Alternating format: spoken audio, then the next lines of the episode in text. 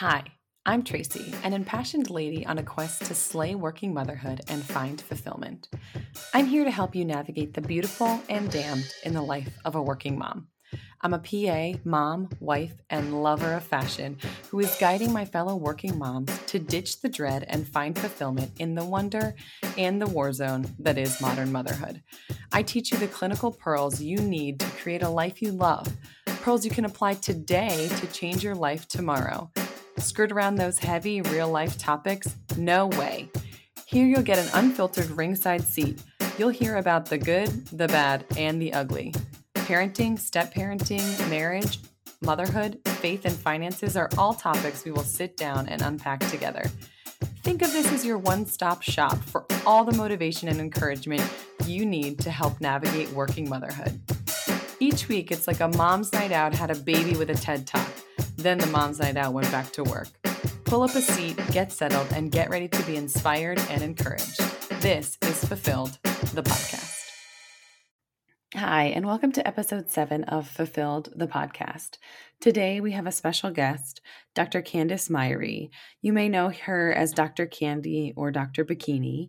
She is a emergency medicine physician, an international surf doctor, and self-proclaimed expert in the unexpected. Dr. Myhre, thank you so much for being here today. If our guests aren't already familiar with you, could you please introduce yourself? Sure. My name is Dr. Candice Myhre. I'm an emergency medicine physician and known at Dr. Candy's Survival for a post on July 24th. Can you tell us a little bit about your background and your training to become an emergency medicine physician? Sure. I attended Wellesley College, and towards the end of my time there, I had spent about three months in Mexico and was really interested in being a marine mammal biologist. But after my time out there, it was just so difficult to be out in the water for six or seven hours a day, um, listening to hydrophones and following the dolphins and sort of overall exhausting. And I couldn't really figure out how I could make this work. Marine mammal biology wasn't really a thing you went into at that time. There was mm-hmm. dolphin training, and that was about it. So when I got back that summer, I talked to my parents and was so interested in women's health and psychobiology and decided to pursue medicine. Um, I had been really intrigued by my dad's career and gone many times to work with him. And so my senior year in college, I decided to go to uh, medical school, but I didn't have any of the prereqs. So I spent a few years after college gathering the prereqs and tutoring and coaching soccer, and then was able to um, be accepted to USC Medical School. And from there, I trained as an emergency medicine resident and eventually I've had a 20 year career in um, emergency medicine. That's great. So, could you share a little bit about your experience as a woman going through medical training specifically? Sure. It was it was very difficult. I I think there was a lot of women in medical school when I first started out, um, but they definitely weaned out when it turned time to pick our residency training. It was a very male dominated field. There was only two women in my class. The other 16 were men. And it was extremely competitive. Uh, there definitely was some favoritism towards the men in the class, mm-hmm. which was often subtle and sometimes not so subtle. I do remember my first experience with uh, sexism in medicine was a medical student when I had an attending saying very inappropriate things to me, and I had to turn him in to the medical school dean and he was able to fire him, but he was just a volunteer and that was an easy task. It's much more difficult when you start becoming a resident in a competitive field in emergency medicine. You're dealing with attendings who've been there for years. So I had uh, one attending when I was working at a hyperbaric chamber in Catalina and treating a diving accident patient say all sorts of things to me all during the night when I was treating a patient in the chamber, but it was so subtle, I could never really pin him down. Um, so I was never able to make any impact. And often times when doctors would say things to us or yell at us inappropriately or talk down to us or make comments, it was so quick that I it was almost too quick for me to even write down or think to go tell on anyone. We were just trying to make it through the residency program. So I really had just a a mechanism and I, I literally would forget what the doctors or the attending said to me that was horrible almost instantly. Mm-hmm. And that was the way I managed to just get through it. Yeah, I think that's a little bit of a coping mechanism. So I found you on social media because you had posted about the hashtag MedBikini. So if anyone listening doesn't know, um, there was a vascular surgery article that came out written by male vascular surgeons or students who were deeming um, content to be appropriate or inappropriate on social media by their female, specifically female colleagues, um, seemed to be the main target of the article. It has since been retracted, uh, but not before there was this huge eruption of women who were posting um, hashtag my bikini posts on social media. So um, you had a meteoric rise to fame in that in that regard relative to the number of followers that you had. Can you speak a little more to why you stood up uh, when you saw that article and why you chose to post? I think it really hit close to home because I had experienced so much sexism during gosh, even starting back from high school, I could tell you stories in college as well. Um, it really just struck a chord with me. And two of my good friends here on Kauai posted stories, pictures of themselves in bikinis and pictures of themselves in their professional gear. And I thought, well, this is really something that I feel very strongly about. And I felt just as strongly about the Black Lives Matter movement and the Me Too movement and but I just am not really one to speak out about politics or movements mm-hmm. on social media. I really have always used social media as a place for me to follow up with my friends from college um, or just to post funny things. It was just kind of a lighthearted arena for me. So it was sort of out of character for me to do this, but I decided to post something and I remembered that I had played, um, I'd reenacted a scene in my life, which was basically rescuing a woman who was hit by a boat in the middle of the ocean and that there was pictures that were available to me from the reenactment of Untold Stories of the ER.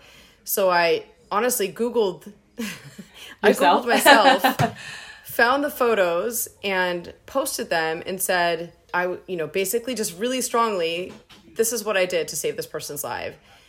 And I think it was just such a strong antidote and just brought the two worlds together of the unprofessional appearing attire and the you know the board certified emergency medicine doctor that I was and showed that when those two worlds collided it it was basically everything everyone was looking for in terms of to hold on to because everyone had the bikini pictures and everyone had the professional appearing pictures but no one had a picture of both and mm-hmm. that's I believe why my picture was put out there and just went viral was because it just was synergized the movement yeah, I mean, it was very powerful. It was very moving to me. And uh, so you posted it not expecting that it would gain v- really that much traction. You were posting it in, in solidarity, it sounds like. Right. I just thought I am just one woman in a sea of, you know, a sea of disgruntled women regarding the double standard in medicine that still exists. And so I didn't expect much. I have 300 followers, and most of them are good friends of mine or or people in healthcare that I've worked with before that I keep in touch with. And I went off to work thinking, you know, I'm just going to contribute to this and no big deal that other people would just say, "Oh yeah, great job. Let's, you know, let's do something about this." So I went to work and I was working in a, in the ER here on Kauai and I heard my phone just make a few noises, you know, just that zzz noise and then a couple more times in a row zzz, zzz, and then it was eventually just zzz, just continuously. Wow. And I'd never heard that before because, you know, I have 300 people I am in contact with. So I'll hear it every once in a while and it doesn't bother me. But I literally had to turn my phone off mm. so that it wouldn't bother me the rest of the shift. And by the time I got home, I went from having 300 followers to 10,000 that night. And then the next day it was 20,000. The third day it was 30,000. And now I've settled around 35,000. which is, insane. It's crazy. it's, it's crazy. crazy shift. Yeah, I never really understood the word viral until it happened to me. I heard people talk about it, but now I get it. yeah, it's interesting we learn about viruses in medicine and we like know how true viruses spread, but this is like a whole, you know, it takes on a life of its own when something like that is happening. It's very interesting. Right. I was joking with my friends. I said I've gone almost as viral as coronavirus. That's funny. So I know we kind of touched on some of your experiences in residency, um, dealing with sexism back through college and high school.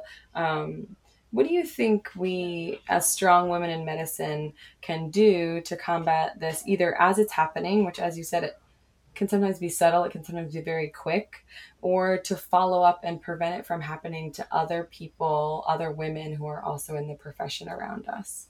Well, I think first is a preventative, which I think we do a really poor job at in medical school. I mean, there's a couple things, and of course, I haven't been in medical school for years, but there's a couple areas that aren't really touched, and one of them is sexism. We had no classes when I was a medical student on that you would be experiencing sexism and what you would do, or, you know, we didn't talk about race issues, we didn't talk about really any issues like that. We, and then, of course, the one of the worst things for me as a physician working 90 hours a week was that there was no conversation about business and economic skills or nothing longer than a one hour talk about nutrition. So mm-hmm. there was the only thing that was a focus was medicine and learning how to treat a disease patient. So what I would do is make that part of the curriculum, really go into medical school and just go back to the roots of it. So that would be my my first strategy. And maybe they've done that from by now. I honestly don't know. Um, I've been removed from for so long. Mm-hmm. Uh, but one thing I knew that I could do was basically give women and men a safe place to talk about it. And I thought, well, instead of me just complaining and all of us complaining that there's a double standard and how horrible this sto- study is in the Journal of, of Vascular Surgery and how dare they, you know, look at our social media pictures and decide that we're unprofessional, but men in Speedos are not unprofessional was to first, you know, gather my allies, which are men and women. So I think it's really important to unify not just women, but men. So I had all the physicians on the island, women and men, send me pictures of themselves in bikinis and Speedos to show that we're all one group and we're not just women against men. Mm-hmm. So I think that's really important is to unify everyone, you know, decide that we want to make it preventive in medical school and then give us all a safe place to meet. So I recently, in fact, yesterday, created this Med Bikini forum on Facebook, which you'll only be able to enter if you answer a few questions so we can make sure that we're, you know, have a, a safe group. And then basically it's a place where you can say, look, I'm being sexually harassed at work and I'm at this institution. Is there anyone else there who's also being sexually harassed? And if so, what can we do? Should we go to HR? Do we need to collect more statements this person's making or what can we do to help each other or if it's an isolated case then reaching out to all your colleagues and asking for suggestions. So i think that's really where our strength comes is is numbers because that's what the med bikini movement was was just the sheer numbers of women saying this article in this journal of vascular surgery is outrageous and has no place being in a medical journal. And we all stood up in numbers and they they basically pulled the article. So i think yeah. I think unifying everyone is the best solution. Yeah, there's definitely power in that unity. Mm-hmm. Um, let's see. So I had seen you post on social media about your dad, who sounds like just an incredible human being for sure. Um, it sounds like he was uh, a real strong feminist and also a cardiothoracic surgeon. How do you feel like his talking about that or raising you in that world has influenced you for the rest of your life? He was just a really strong lead by example man. He came from a very he came from missionary parents. They really were very focused on helping their communities and he became a humanitarian as a result of that. He spent a lot of time educating himself because he realized that was the way to escape out of poverty. And he from age 16 on, he basically was on his own. He immigrated from Norway to the United States at age 16 and basically put himself through school. So his example to me of that education um, really brings you a life well lived and also the opportunity to help others really hit home for me. And as a child, I just thought, what better service could I do as a human but put myself in a situation where I can help someone in their darkest hour? And that's really what led me to emergency medicine. One thing that I that I really was sad about was the lack of relationship I really had with him growing up. Beyond following his example and his lead, I didn't see him much. He was working long hours during the week. On the weekends, often he'd disappear in the middle of the night and come back the next day for emergency cases. So my relationship with him really didn't start till he was actually almost retired. Uh, we just would have bits and pieces of quality time. So that's also part of the reason I didn't choose to go into surgery. Although I loved it, I just thought if I want to have any type of family life, I realized that surgery has to be your first love and your family and other hobbies is your second. And I wasn't willing to have that type of sacrifice that he had for his patients. Interesting. We had talked uh, before this recording, and you were talking to me a little bit about um, Project Mercy. Can you say a little bit more about what that is? Sure. Project Mercy is an amazing organization. So, my father was born in Addis Ababa, and he lived there for a few years, went back to Norway, and eventually immigrated to the United States his father lived in Addis Ababa and was a linguist there, working under Haile Selassie, and met a woman named Marta Garba Zadok, and they married. And they decided that the best thing for her was to have her educated in the U.S. So she went to the U.S., became educated, returned back to uh, Ethiopia, and was there for many years working with Haile Selassie. However, when the communists came in the 70s, she barely escaped with her life and when she returned to the US, she started an organization called Project Mercy. And it really started at a grassroots level, and they were able to provide uh, food and aid during the 1980s, especially when there was starvation in Ethiopia. And the organization progressed to until 1993, where they were invited back after the communist government fell to a small rural town there. And in that town, they were able to provide healthcare, schooling, and just really create an infrastructure because they realized not only do you need food, but you need the infrastructure to to to grow food, as well as the education, the medical. So they've brought all that to this small rural area in Ethiopia, and the and the entire organization has just really thrived and there's lots of opportunities to volunteer there whether it's medical or non-medical Awesome. So people can give and also give of time and talent if they're interested in and participating in actually serving the people through the ministry. Correct. Awesome. So you tell me that you're writing a book, which is something that I've always wanted to do. Um, so tell us more about that, what the plan is, and what inspired you to do something it sounds like you've also been wanting to do for many years. Right. Well, I went to Wellesley College and I loved writing. I'm a much better writer than I was a medical student. In fact, my residency professor, the director, looked me straight in the eye and he said, Your essay to enter residency was amazing, much better than your MCAT scores. He's like, Why are you in emergency medicine training? You should be a writer. So I really struggled for many years um, wanting to write, but medical school and residency is exhausting. So getting the energy to go home and write stories after a long day is near impossible. Fortunately, I can remember a lot of the stories, and then I wrote down some of the amazing ones. Um, and then around the time that I experienced that horrible accident in the middle of the ocean when the woman was hit by a boat, I started writing and I wrote this chapter basically describing her accident.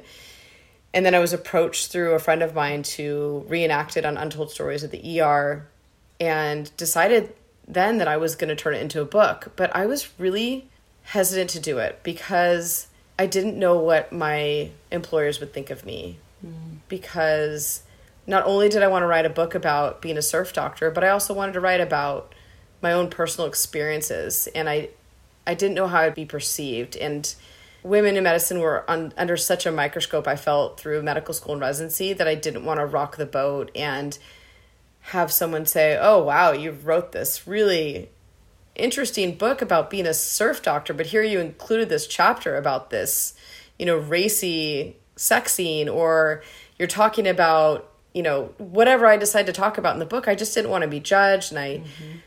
I thought about going under an alias, but then I just threw the whole idea away because I thought, you know, just why bother? I'll just I'll just remain in anonymous, you know, write keep my stories, talk to my friends about my stories, but I don't need to go public with any of it.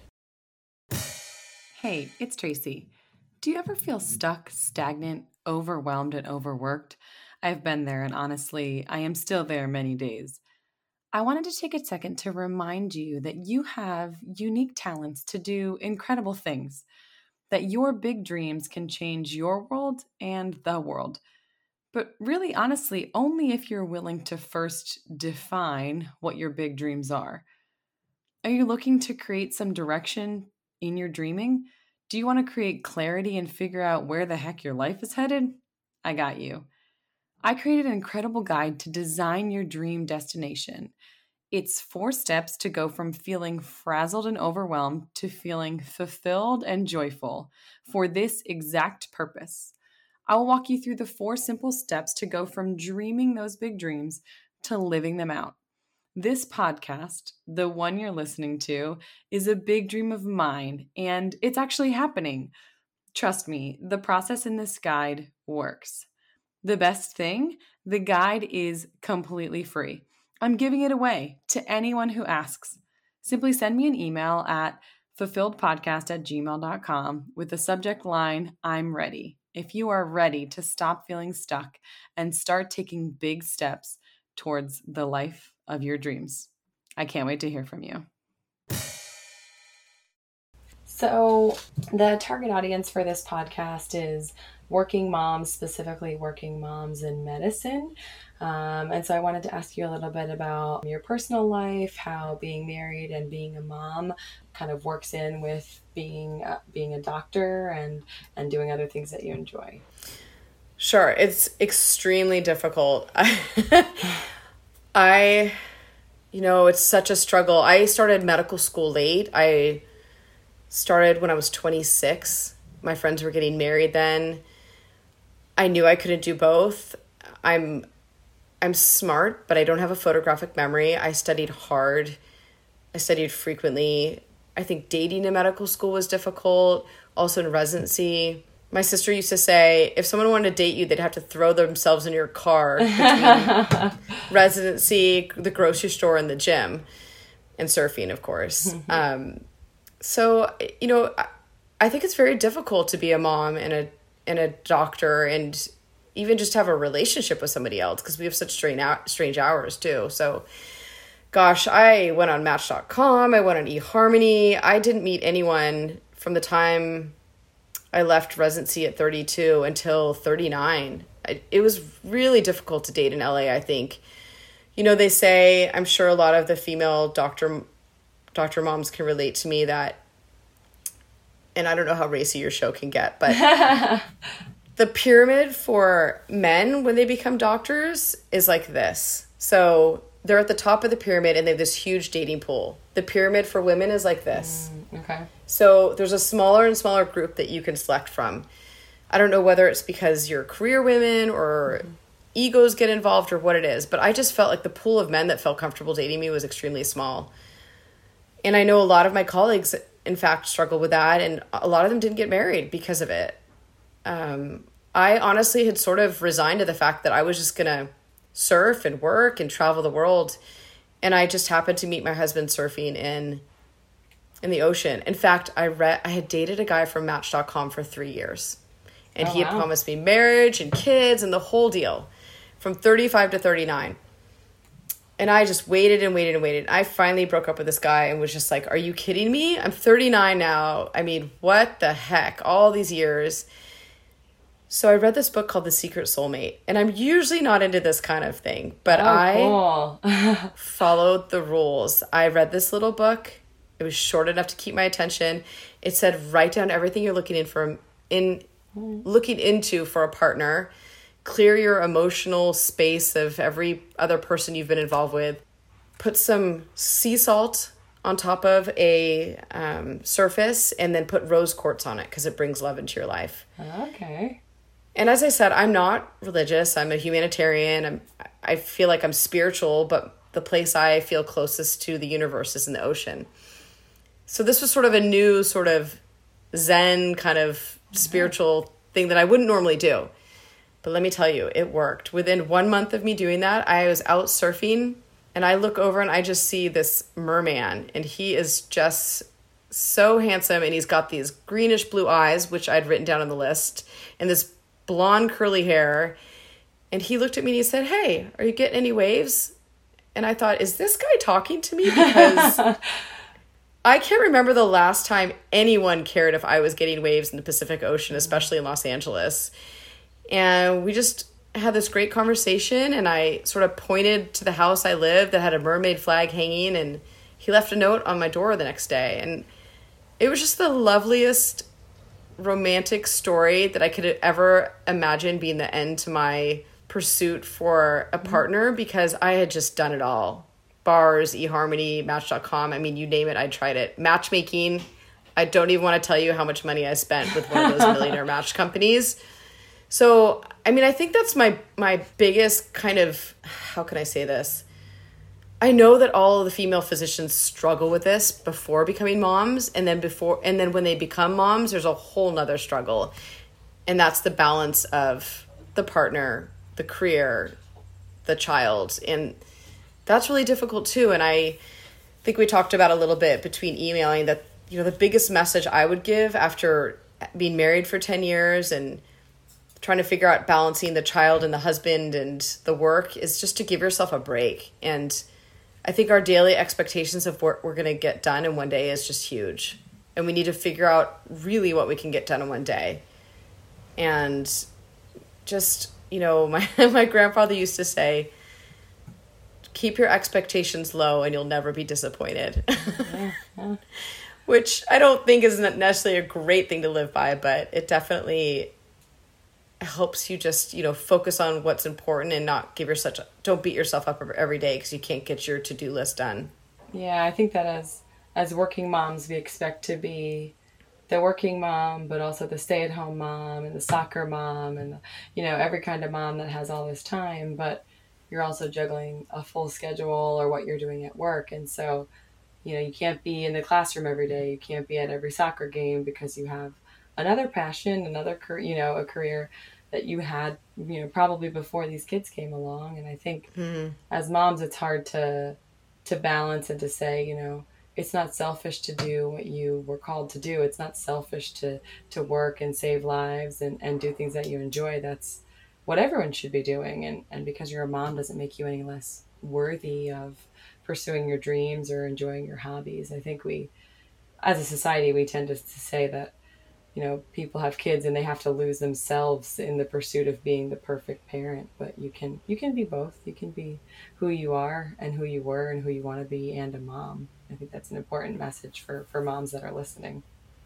Yeah i think that is a really important point and you know, also just the fact that there's a lot of mom shaming, whether you decide to have a career life or whether you decide to be a, you really can't win a full time stay at home mom. You know, you're really, people can spin it any way they want. And then the other topic I want to bring up too is about gender equality and, you know, the stay at home dad. There's a lot of dad shaming as well. You know, no one really thinks twice about the mom staying at home but in my situation, I'm the primary breadwinner, and my husband stayed home for probably the first five years that Sienna was, um, you know, a little one, and we felt that that was important, and it didn't really make sense financially for both of us to be at work with the expensive childcare.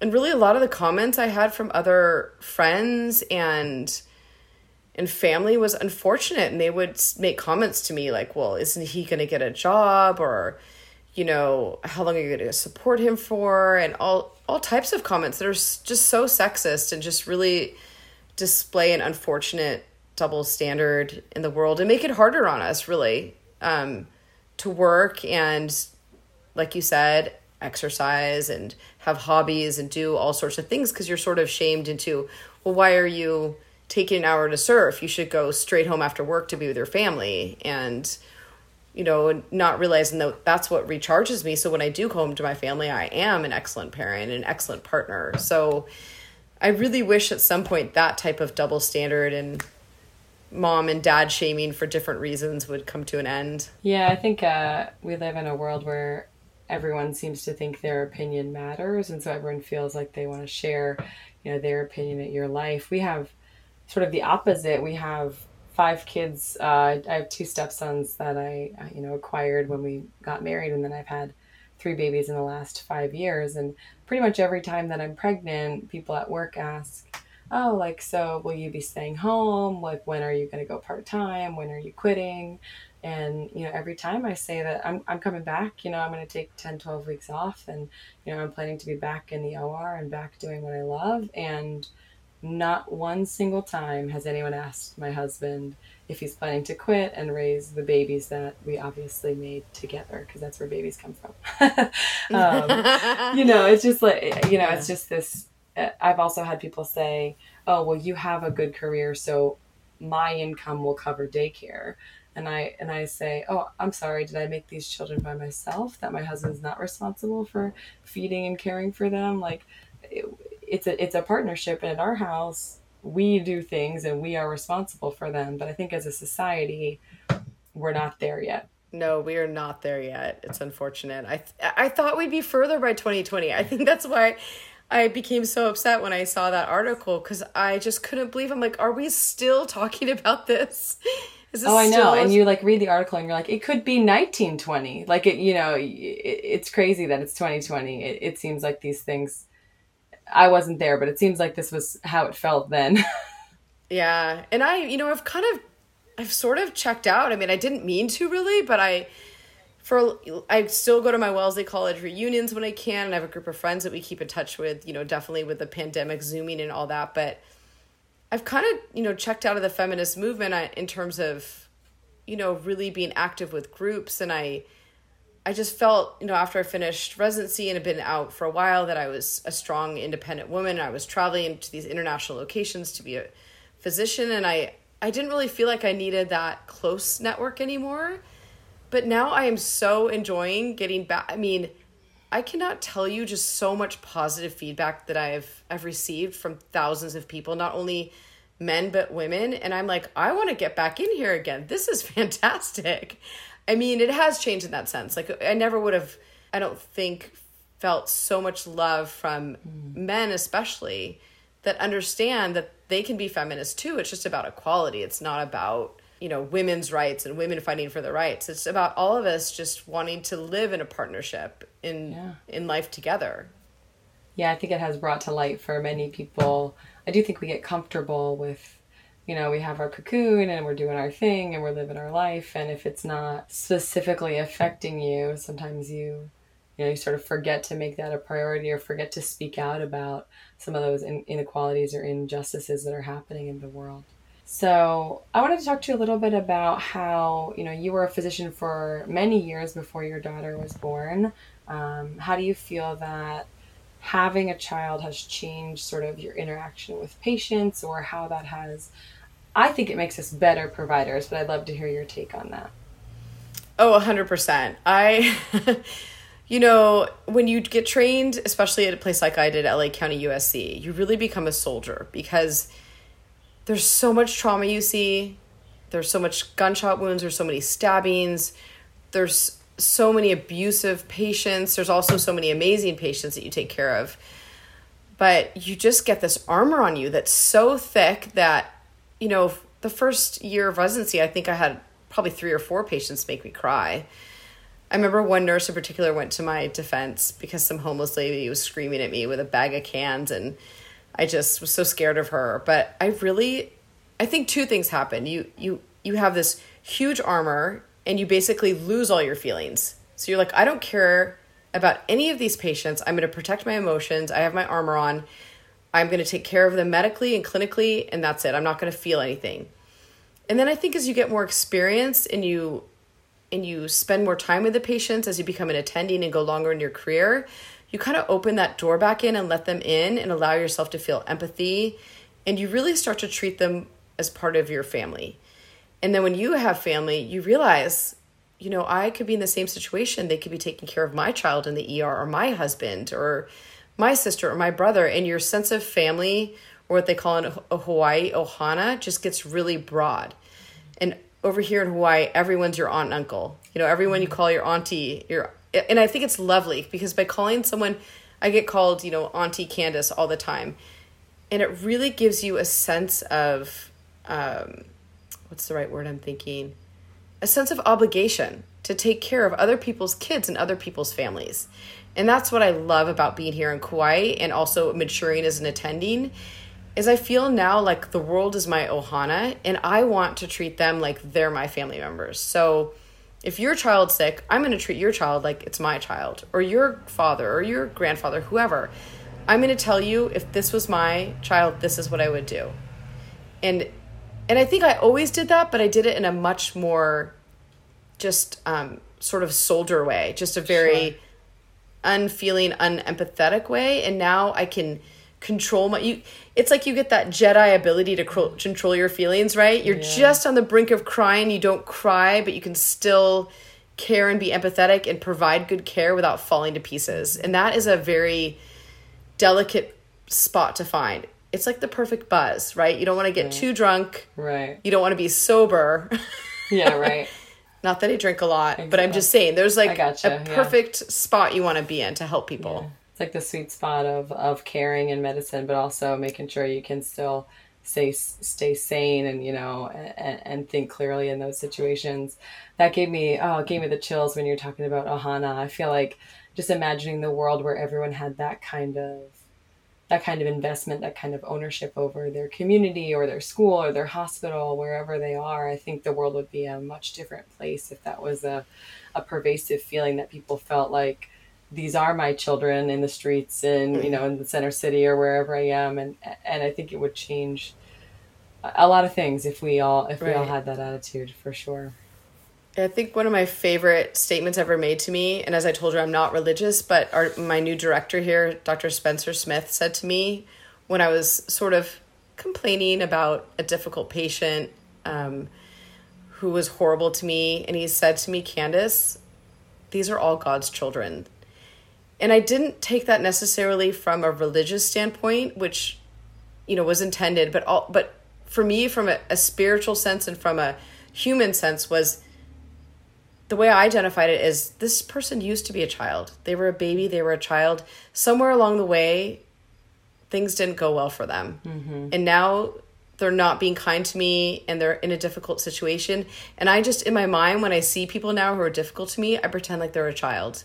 Mm. And it makes it so much easier to treat treat them knowing that there's a small kid in there that's scared or and that they're acting this way because you know they were once that scared child that maybe wasn't treated well and had a horrible had horrible things happen to them. Yeah. Yeah.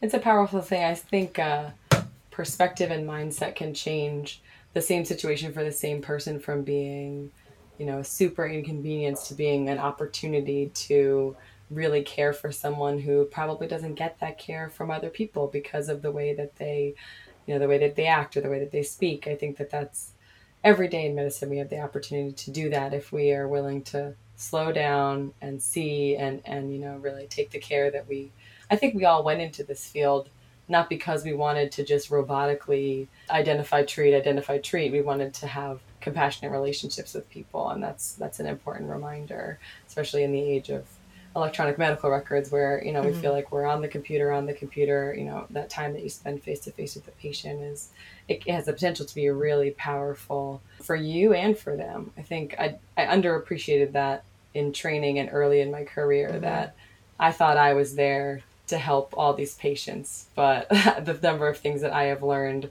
from my patients over the years it definitely is much more profound than i thought when i was in training Right, absolutely. I mean, a lot of patients, especially in ER, just come for that human connection. They don't necessarily want to be cured or you to solve their problem. They just want to be listened to and understood. And if you can do that and give them your time and your ear, I think they're so grateful, even if you don't heal them. And that's something that took me a long time to understand. You you often would feel like you failed if you didn't fix them. But right. What's the problem? Always... Identify the cause. Right. Yeah, yeah. Make it better and send them home. Yeah, I think that's that's really important. So, two more things I want to talk about your love of surfing and what seems to be an incredibly popular thing lately, which I totally abhor mom guilt. So, mm-hmm. kind of touched on this a little bit earlier that when you when you take time to do things that fill you up as a mom, society tells us that even if we don't, we should feel guilty for investing in ourselves or doing things that bring us joy. So, I, I think this is an ongoing journey for many of us, but could you speak a little to your experience about that?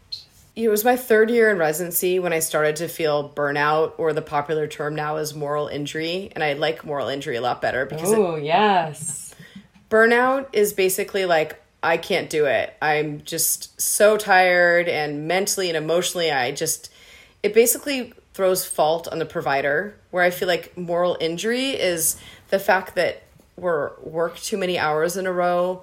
We see horrible things and have PTSD from it. And there's no you know we can't afford therapy with medical school debt and all of our obligations. So i really like the term moral injury. And i started to experience that at my third year of residency. And i went on a trip with the surf divas to mexico to sayulita and i was you know pasty white and 15 pounds into my donut addiction. And really spent the days just reflecting i we did yoga in the morning and twice a day did surfing and had these wonderful relationships with these professional women. It was all female, which is great when you're learning a new sport. Um, and so that really uh, gave me back like a sense of self and mm-hmm. really filled my soul spiritually. And I realized basically, you know, my house of God would be the ocean from then on. And that's mm-hmm. where I felt recharged and connected to the earth and the world. And from then on, I became obsessed with surfing to the point where my residency director basically said, if you don't slow down in the surfing, you're not going to make it through this program. so I think that's, you know, I, I, had to learn basically a delicate balance of, mm-hmm. of how much to surf and how much to apply to um, being a resident and working. And that continued on as an attending. And, you know, I would, I had time to surf every day because I was single for years until I hit 40 and then became married and struggled with infertility and a lot of my time was spent dealing with that. And then as you said once you have children your basically your hobbies and all your activities that you love to do all of a sudden just get thrown to the side. And now you've got work a child and your husband and that's it. And there's no time for you mm-hmm. so how do you carve that time out for you and I think it's extremely difficult. I, I don't think there really was much time for me the first year, and I've slowly dis- discovered how to do it. Although I have to say, I did go work at a surf resort when my child was four months old, but I yes. can't say that that was the best decision yeah. I ever made because it was in a very remote place with a four month old. But uh, I was very comfortable with um, the staff there and I had mm-hmm. someone I could hand my four month old off to that I trusted and could go surfing. So, you know, I, I, started pretty soon after giving birth going back and surfing, and my husband supported it, which helped. But there, you know, there's always that battle, I think, between men and women. Um, my husband was actually married before as well, and I have two extra bonus children. And we uh, sort of yeah. discussed, oh, he knew before we had our daughter together. He said, We're going to fight over who gets to work out and I didn't believe him. but I it's true. It's you know, who's going to watch the baby, who's going to go surf, who's going to get their exercise in. There's a struggle once, you know, have a child into your, you know, once was a, just a two-person partnership about and it generally I have to say from what I've noticed from other female physician friends in our book clubs, which just mean we go to each other's house and drink and gossip, is that really it falls upon women. We do um the majority of the household activities, uh, the majority of the child rearing in most cases. In my case, it's a little different, but um, you know, it's, it's it's hard to. There's still that Gloria Steinem, the second shift, which I read in Wellesley College, which is you both may work, but when you go home, you're the women are going to have the majority of the childcare and the housekeeping and the groceries and all that other business. So, um, yeah, it's it's a struggle, and I, I I don't have a great answer for it. I think having an honest conversation with your spouse about expectations and dividing activities is or activity of labor basically is mm-hmm. important. So you no one ends up feeling like they're doing the majority of the work. I think you know just having those conversations, but it's a constant struggle. I'm are you part of Physician Moms Group online? Oh no, I'm a PA, so I'm on like I have like a PA moms group, and we're right. like often talking about it. And um, yeah, I feel like when uh, it, looking back, I think if I had been more intentional from the get go, like I had just I had had time to do it before our babies came, and then I feel like when you have a kid, everything just gets like squeezed. Everything's getting compressed, yes. and the first thing that gets squeezed out is like mom's sanity slash getting to the gym or whatever you need to be doing. Right.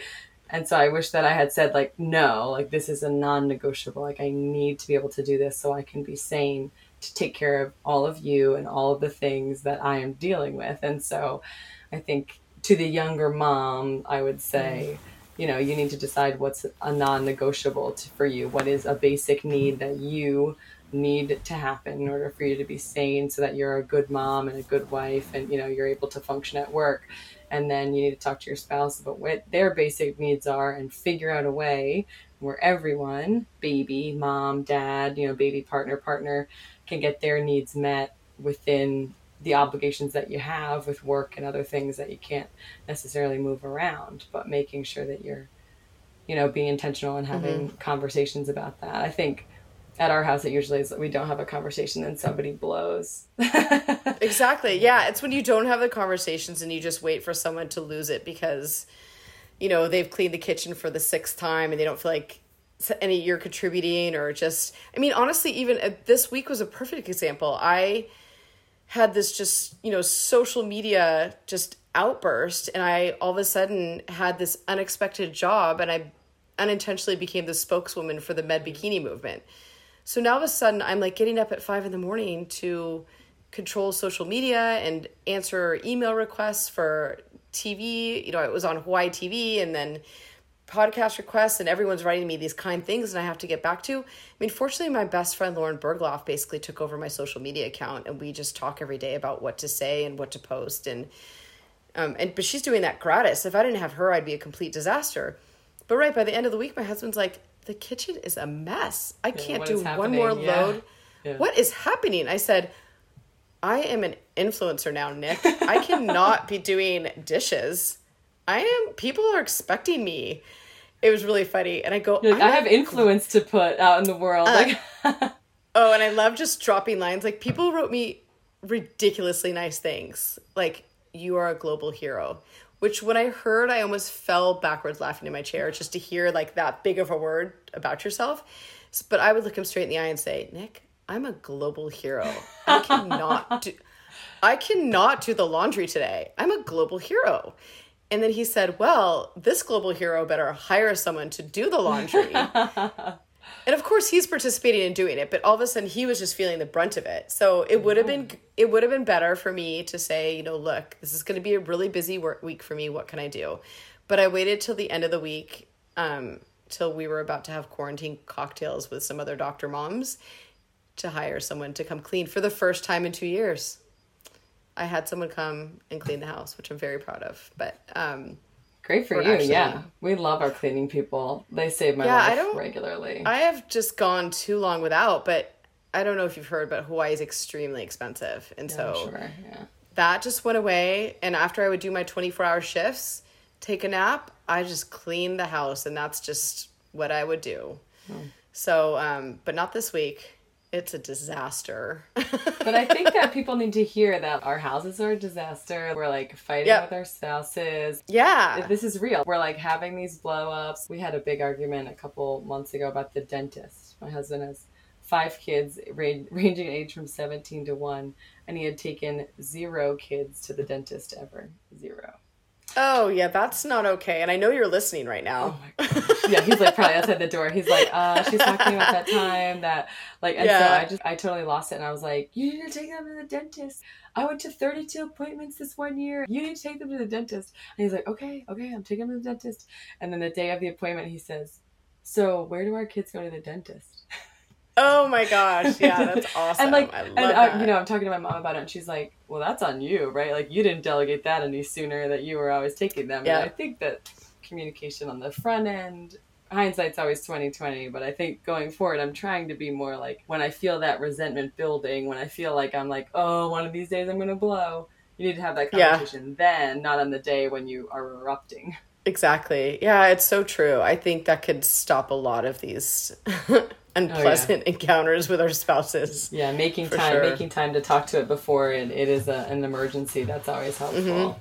Absolutely. But, well, Well, thank you. I know it sounds like you have so very many people that are wanting to hear from you, and I think you have a very, a very important and powerful message. And I think that it speaks to you know your character and the fact that you didn't sort of post this go viral and then sort of run away but instead you're saying you know i've been handed this microphone mm-hmm. i have this suddenly quickly built platform and i'm going to use it to spread truth and and things that i think are important out into the world i think that that's very impressive and so kudos to you Oh, thank you. Yeah, I just um yeah, I really I you know, and I I think people thought, you know, she's very there were some comments in social media that were saying things like, "Oh, she's attention seeking," and I was like, "Oh no."